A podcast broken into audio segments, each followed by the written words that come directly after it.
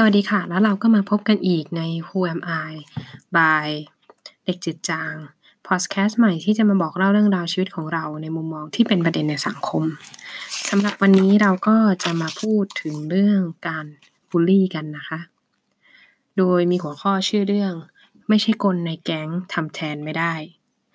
ฟังดูเหมือนเป็นเรื่องที่ค่อนข้างที่จะตลก แต่จริง ๆ แล้วมันค่อนข้างที่จะซีเรียสเหมือนกันสำหรับเด็กในช่วงวัย มปลายขึ้นไปประมาณสี่ห้าหก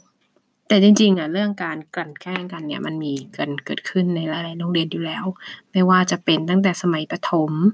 มัธยมต้นหรือมัธยมปลาย เพราะว่าการกลั่นแกล้งกันเนี่ยมันเกิดขึ้นในหลายปัจจัย อย่างเช่น การที่เราถูกเพื่อนกลุ่มใหญ่ ๆ ในโรงเรียน แกล้งนั้นอาจจะเป็นเพราะว่าหนึ่งคือเขารู้สึก insecure หรือว่ารู้สึก ถึงความไม่ปลอดภัยในตัวของตัวเอง รู้สึกเหมือนว่า ถ้าเกิดสมมุติว่าเราเด่นกว่าเขา เราเก่งกว่าเขา เรามีคนชอบมากกว่าเขา ก็อาจจะตกกระป๋องไปเลยก็ได้ นั่นก็เลยทำให้เขาเริ่มกันแกล้งพวกเรามากขึ้น หรืออย่างที่สองก็คือการที่เขารู้สึกพยายามที่จะปิดบังความอ่อนแอของตัวเอง ให้คนอื่นเห็นว่าเฮ้ยฉันอะมันเป็นอัลฟานะ ฉันคือผู้นำของเผ่านี้ประมาณนั้น อีกอย่างหนึ่งที่สำคัญก็คือการที่เขาทำอย่างนั้นเขาอาจจะไม่ได้อยากทำก็ได้ คนบางคนก็ทำไปและตอนสุดท้ายก็เหมือนกับการตบหัวแล้วรูปหลัง แล้วก็มาช่วยเราทีหลัง แต่นั่นอาจจะเป็นเพราะว่าเขากลัวที่ว่าเขาจะโดนกลุ่มใหญ่กันแกล้งอีกทีหนึ่งเป็นทอดๆครับ วงจรอุบาทประมาณนั้น ก็เลยทำให้เราจะต้องโดนเป็นเหยื่อของสังคมในแบบที่เราไม่ได้อยากจะเป็น พอมาเข้าเรื่องกันเลยดีกว่า ถ้าพูดถึงในเมื่อสมัย3-4ปีที่แล้วของเรานั้น ก็เคยประสบปัญหากับการโดนแกล้งจากเพื่อนๆในห้อง ในโรงเรียนหญิงล้วนแห่งหนึ่ง ซึ่งอยู่ภายในพระนคร เขตพระนคร แต่ว่าจะไม่เอ่ยชื่อว่าโรงเรียนไหน เราก็เข้ามาใหม่ในช่วงม .4 เข้า มาเรียนสายศิลป์ญี่ปุ่น ในตอนแรกนั้นเราก็ไม่ได้เข้ามาเรียน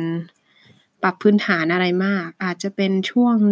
1-2 สัปดาห์แรกก่อนที่จะโรงเรียนจะเปิดเรียนจริง ๆ ซึ่งจริงๆเราก็ไม่ได้อยากเรียนปรับพื้นฐานหรอก แต่ว่าเราก็โดนบังคับให้มาเรียน ก็เจอเพื่อนใหม่อยู่ประมาณสี่ห้าคน แล้วทีนี้ก็คือมันจะมีงาน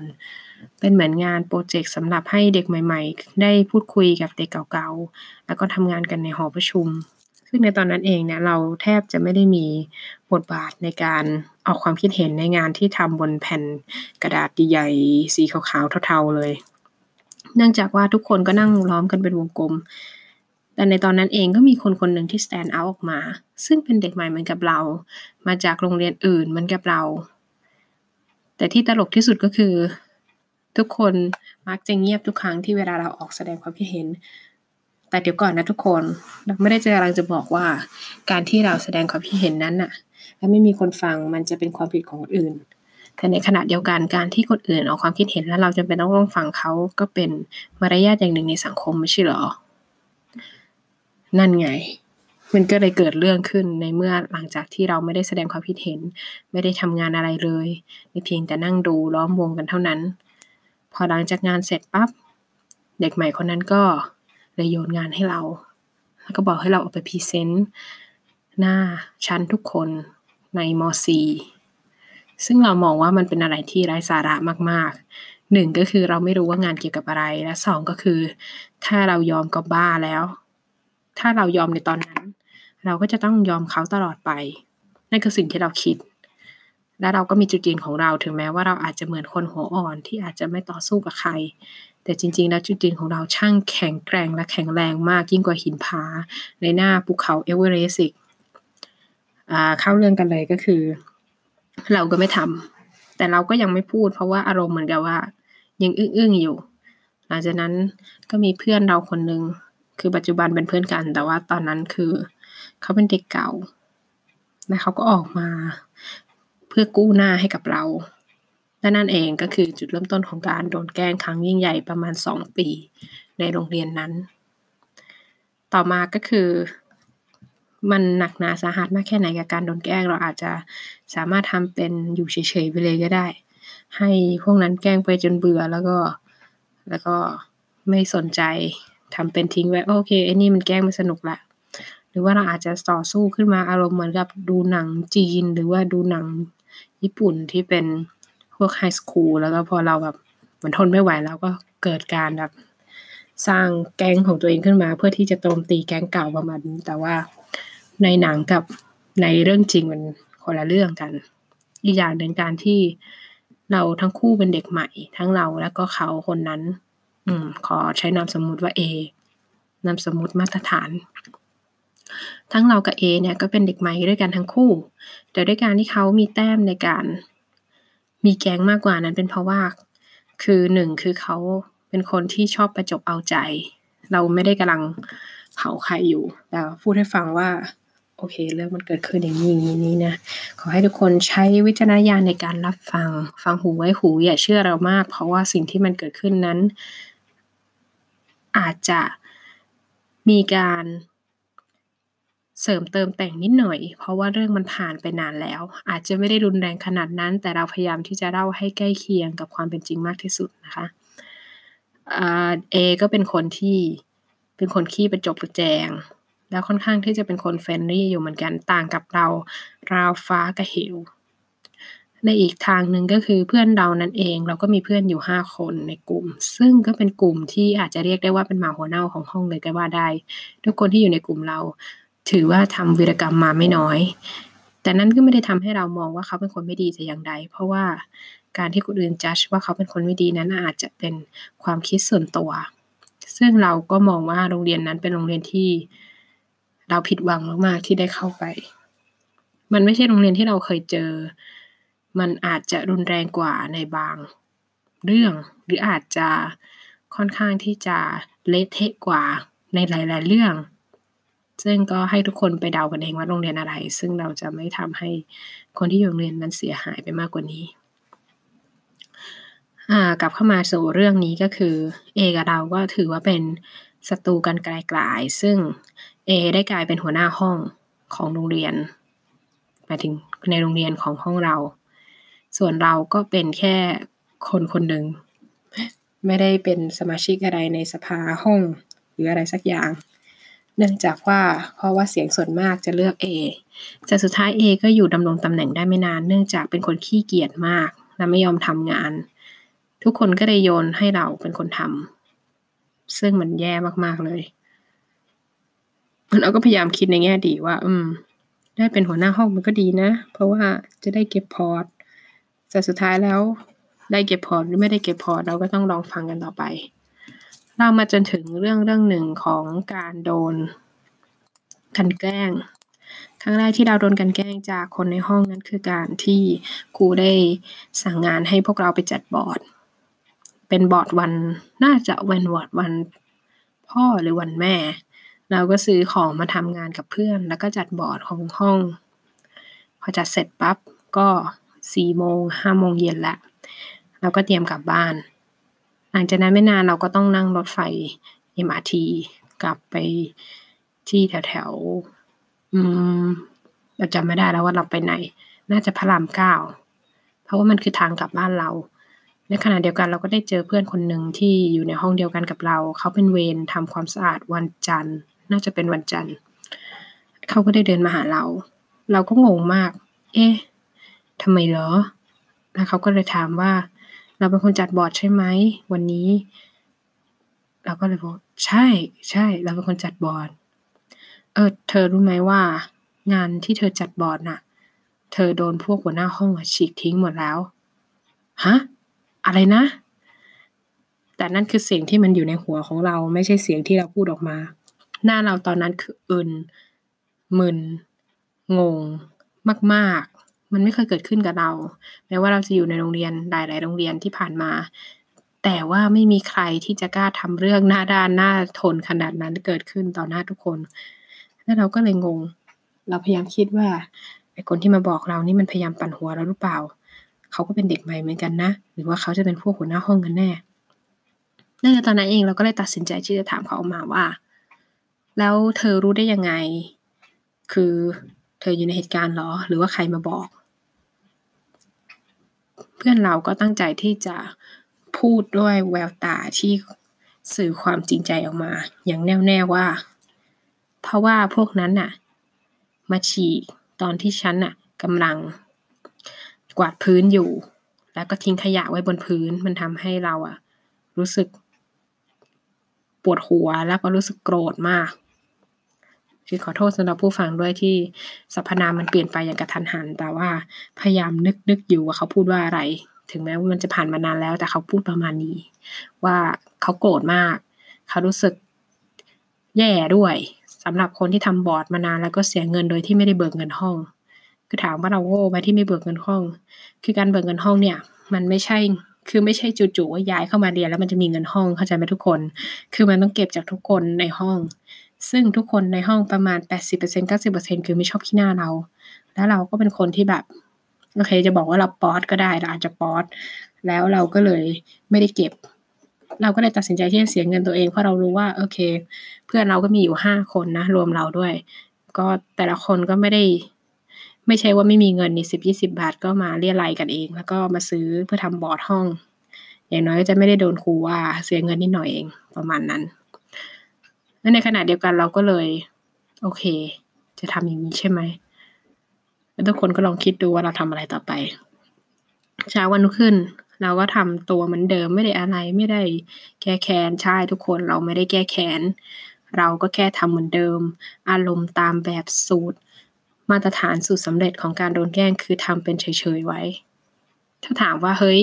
ทำเป็นเฉยๆไว้หรอ แล้วถ้าเกิดโดนแกล้งมากขึ้นกว่าเดิม จริงๆแล้วคนเราอะ นะ บางครั้งการตอบโต้หรือการใช้ความรุนแรงมันก็ไม่ใช่บทมันไม่ใช่สิ่งที่จำเป็นสำหรับการแก้ปัญหา แล้วมันไม่ได้ทำให้ปัญหาจบเมื่อเรารู้ว่าคู่ต่อสู้เราอะเป็นคนยังไง เคยได้ยินคำหนึ่งไหมคำแบบน่าจะเป็นคนฝรั่งเป็นคนพูดอะคือเราต้องเลือกที่จะพิกกับไฟ เราไม่ได้สู้ทุกสังเวียนที่มันเกิดขึ้น เราก็ต้องเลือกสังเวียนที่เราคิดว่าเราได้เปรียบมากที่สุด เราคิดว่าเราจะชนะมีเปอร์เซ็นต์สูงมากๆประมาณ 90%ถึง 100%หรืออาจจะ 200%ก็แล้วแต่ คือเราจะไม่ได้สู้ทุกสงคราม เราจะไม่ได้สู้ทุกการต่อสู้เราแค่จะเลือกสังเวียนที่เราถนัดมากที่สุด ซึ่งเราไม่ได้ถนัดเรื่องนี้เลยพอหลังจากนั้นเราก็ดำเนินชีวิตต่อไปเรื่อยๆสำหรับคนที่โดนเพื่อนเกลียดเรื่องแย่ๆมันก็เกิดขึ้นแล้วมันก็ผ่านไป ในขณะเดียวกันมันก็มีอีกหลายเรื่องอยู่เหมือนกันที่ เป็นเรื่องใหญ่ ๆ อย่างเช่นเรื่องงานโครงงานนรก หรือวงเล็บโครงงาน IS ที่จะต้องทำตอนเพื่อจบม .5 สำหรับโรงเรียนไทยบางโรงเรียน หรือหลาย ๆ โรงเรียนก็อาจจะได้เคยประสบกับปัญหาโครงงาน IS ที่ครูจะสั่งมาอย่างกระชั้นชิด และเพื่อความร่วมมือของทุกคนในห้องก็จะต้องมีการบังคับกันบ้าง แต่สำหรับเราแล้วเราเลือกที่จะหากลุ่มที่มันพอที่จะ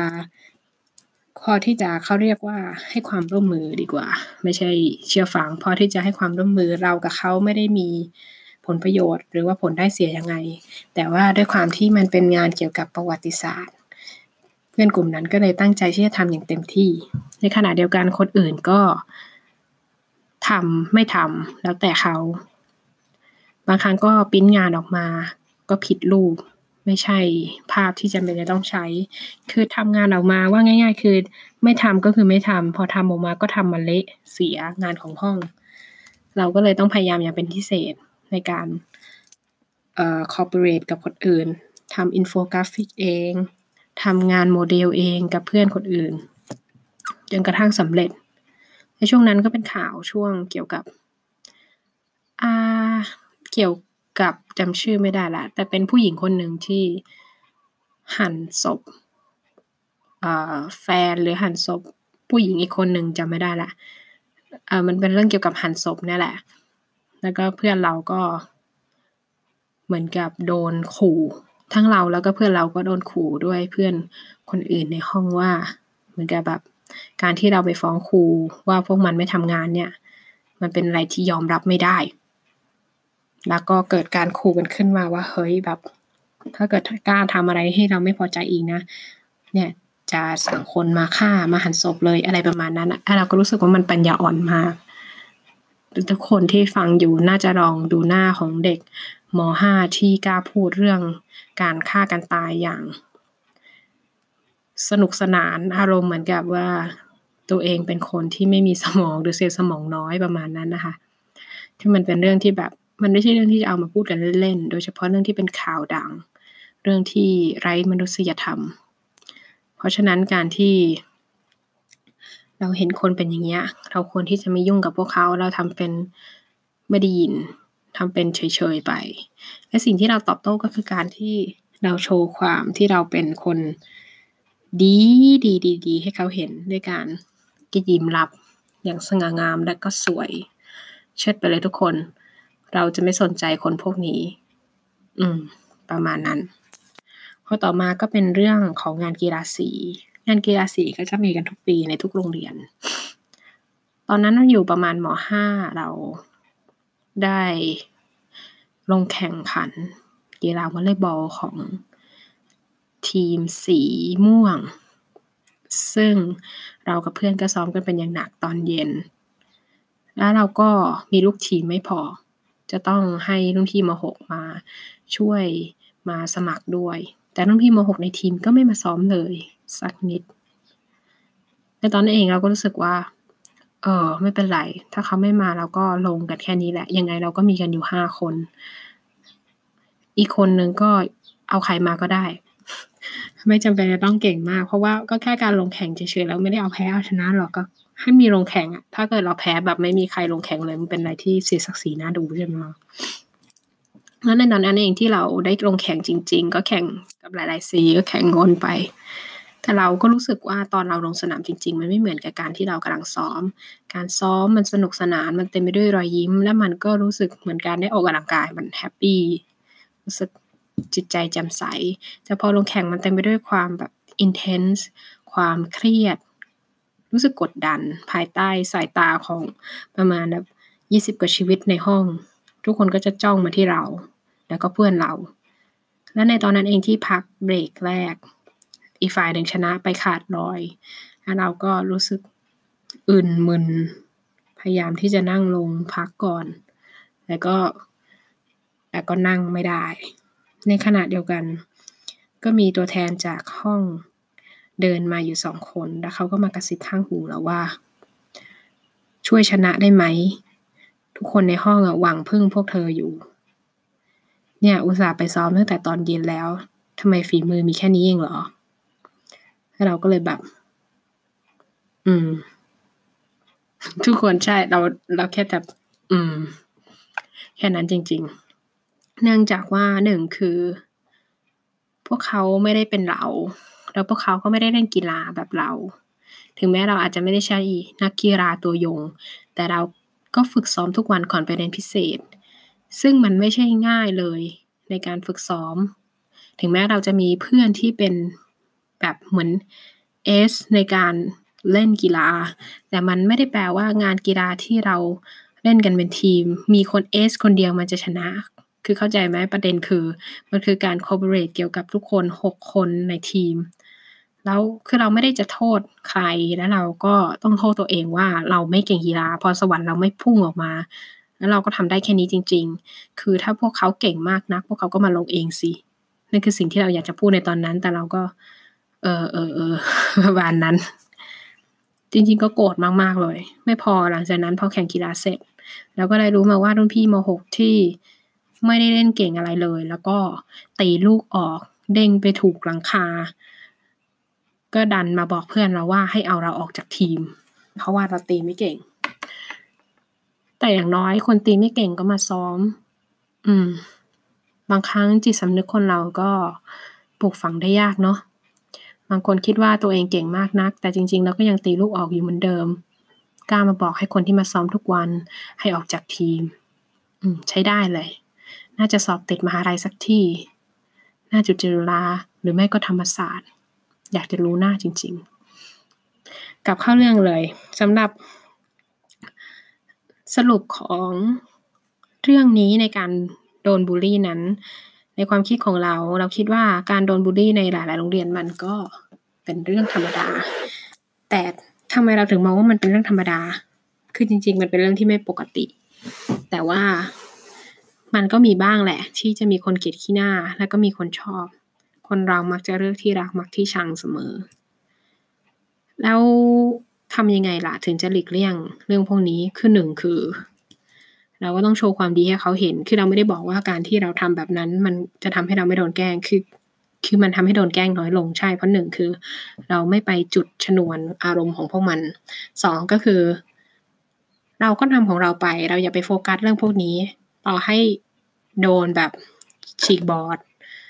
หรือว่าโดนโยนงาน หรืออะไรถ้ามันไม่ถึงกับชีวิตเราไม่จำเป็นต้องไปแจ้งความ อืม บางครั้งเราอาจจะโดนแกล้งหนักบ้างเบาบ้าง แต่ว่าเราก็คิดไว้เสมอแล้วว่า เฮ้ย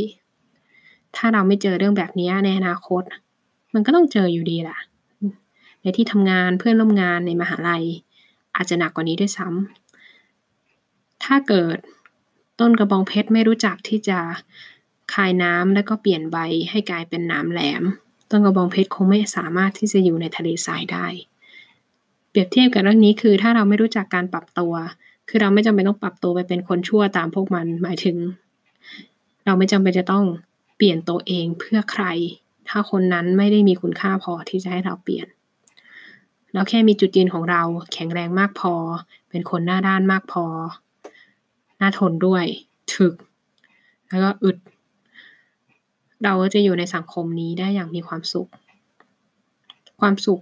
ที่ว่าคือความสุขที่เราสามารถสังเกตได้ง่าย ๆ จากการที่เราได้มีกลุ่มเพื่อนเล็ก ๆ คนที่เข้าใจเรา มีครอบครัวที่อบอุ่น อะไรก็ได้ที่เรามองว่ามันมีความสุข มันสร้างความสุขให้กับเรา ไม่ว่าจะเป็นการดูหนังฟังเพลง เล่นเกม เล่นกีฬา เล่นกับสัตว์เลี้ยง เราสามารถที่จะเอาใจออกห่างเรื่องพวกนี้ในโรงเรียนได้ ต่อให้จะมีการกันแกล้งหนักแค่ไหน สิ่งสำคัญคือเราจะต้องมีใจที่ไม่หวั่นไหวไปกับสิ่งรอบข้าง คือคนอื่นอาจจะบอกว่า การพูดนะมันง่ายนะ แต่สำหรับเราก็เป็นหนึ่งในคนที่โดนแกล้งหลาย ๆ โรงเรียน อาจจะอันนี้อาจจะเบาไป อาจจะไม่หนัก แต่ว่ามันอาจจะเป็นการแกล้งที่แปลกไปกว่าปกติ เราเองก็เคยเป็นหนึ่งในคนที่โดนแกล้งด้วยการโดนขังไว้ในห้องน้ำแล้วก็โดนราดน้ำใส่ ซึ่งมันเป็นช่วงที่เราอยู่มหนึ่งไม่ก็ปหกเป็นการกระทำที่เกิดขึ้นจากคนใกล้ตัว ซึ่งก็คือกลุ่มเพื่อนสนิทนั่นเอง อันนี้คือเพิ่มมาอีกเรื่อง extra จะเล่าแบบสั้นๆว่า เพื่อนที่เคยเป็นเพื่อนสนิทกันมาตั้งแต่ตอนป .4 เขากลับเปลี่ยนไปเมื่อได้มีเพื่อนใหม่เข้ามาใหม่ ที่อายุมากกว่าเราพวกเราหนึ่งปี และเขาดูเหมือนเป็นคนที่มีประสบการณ์มากกว่า เขาดูมี